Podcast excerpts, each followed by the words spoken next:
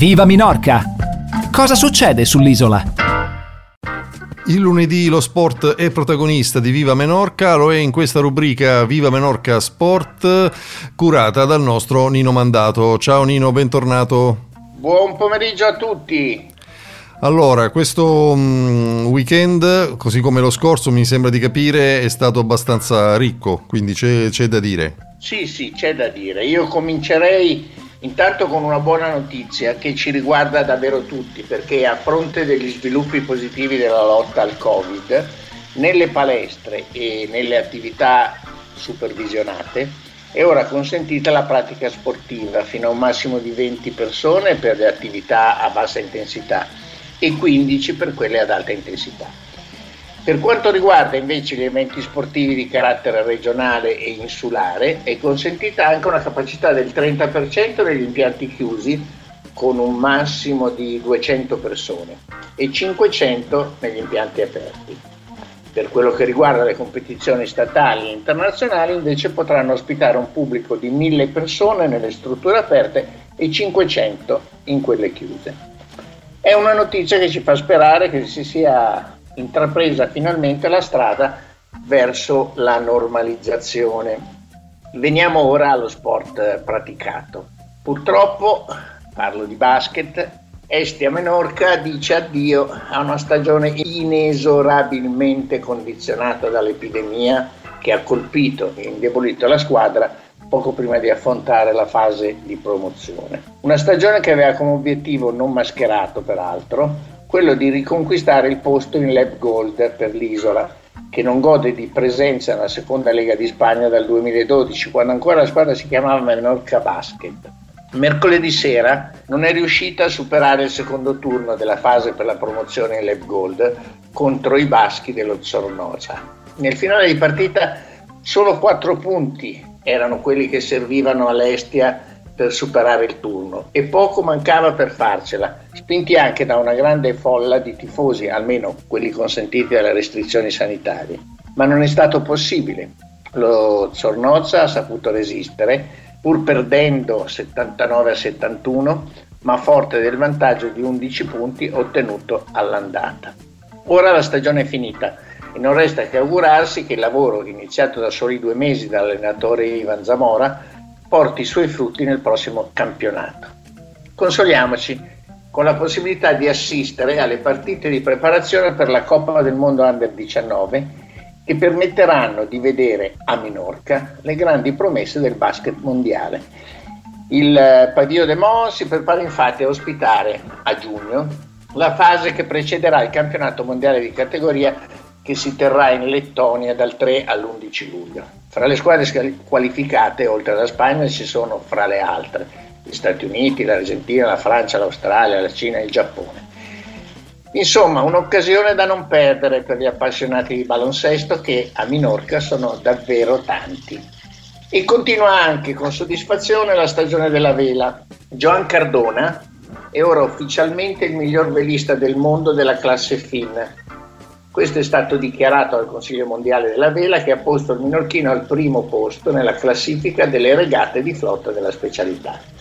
Il numero uno è arrivato all'isolano dopo la vittoria ai campionati europei, il suo brillante secondo posto nel campionato del mondo, tenutosi nelle acque del Portogallo pochi giorni fa, dove è stato secondo assoluto e vincitore della classe anche Under 23 e ha conquistato il passaporto per le Olimpiadi di Tokyo, che si terranno quest'estate.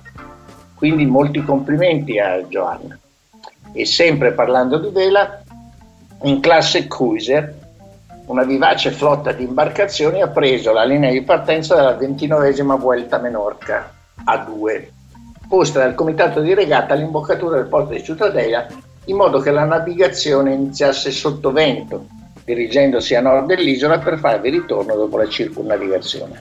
Solo cinque sono stati quelli che hanno finito questa regata. Una traversata costiera davvero impegnativa, dove il vento e le condizioni del mare hanno avuto un'influenza importante sulle prestazioni delle barche. La Cica Ceca, con a bordo il solo Tony Pons, sebbene fossero consentite due persone di equipaggio, ha doppiato Minorca in tempo record e ha vinto la ventinovesima edizione della regata, che è un classico per la vela minorchina. con venti di 18-25 nodi e onde di 2-3 metri, molte barche sono state costrette al ritiro. All'altezza del faro di cavalleria il vento è arrivato anche a superare i 30 nodi, poi è calato e prima degli altri Cicateca ha alzato tutte le vele e ha concluso le 70 miglia di percorso con un tempo record di un solo minuto sopra le 10 ore. Tony Pons si conferma quindi un vero campione. Per il windsurf venerdì scorso è iniziata al puerto di Santa Maria presso Cadice dove si sono riuniti più di 100 windsurfisti di tutta la Spagna, appunto la Coppa di Spagna, per le classi Tecno e Open Foil di windsurf, alle quali hanno partecipato due velisti del Club Nautic Fornells, Billy Cole e Alvaro Vestoso. Questo venerdì c'erano tre gare in Big Tecno e quattro in Open Foil. In Big Tecno Under 17 grandi risultati per Billy Cole, con due primi e un secondo nelle tre gare della prima giornata, dove si è piazzato primo assoluto nella categoria, seguito dai maiorchini Luis Perez e Nicolas Madero. Molto probabilmente saranno proprio loro tre a giocarsi il titolo in una Coppa di Spagna in cui 46 surfisti sono in competizione. Nella prima giornata il vento è stato protagonista salendo contro le previsioni da 12 nodi di intensità per raggiungere picchi di 15 nelle due zone di regata. Gare equilibrate che hanno visto brillare i surfisti baleari e valenziani, ma con una prevalenza delle Baleari nella categoria che dovrebbe confermarsi anche nelle prossime sfide. Infatti, nelle regate conclusive, il maiorchino Nicolas Madero è stato in grado di resistere alla pressione di Luis Perez e del minorchino, rispettivamente secondo e terzo. Una grande soddisfazione comunque per Billy Colli, il ragazzo di Fornells, quella di aggiudicarsi il terzo posto nella Coppa di Spagna di Big Techno Under 17. Grazie Nino e anche se abbiamo parlato già di tantissime cose non abbiamo finito, quindi ci ascoltiamo insieme un brano musicale e poi ci ritroviamo qui per la seconda parte di Viva Menorca Sport. Viva Minorca! Seconda parte di Viva Menorca Sport, siamo sempre in collegamento telefonico con il nostro Nino Mandato. Eccoci di nuovo e stavolta devo dirvi che l'evento della settimana, al di là di tutto il resto, è stata però la disputa della nona edizione dell'Ozzo Trail Menorca Camide Cavaia. Si è infatti rialzato il sipario su una nuova edizione del Sentiero del Camide Cavaia che è stato un evento speciale, che è stato vissuto con l'emozione di una gara che ritorna, dopo essere stata rinviata, e è stata anche costretta a reinventarsi a causa delle restrizioni derivanti dal Covid. L'evento principale, 185 km, è stato diviso in due tappe. Una prima tappa di 100 km lungo la costa nord dell'isola, da Ciutadella alla Estazione Marittima de Mao. La seconda si è tenuta fra Escastel e Ciutadella, per un totale di 85 km.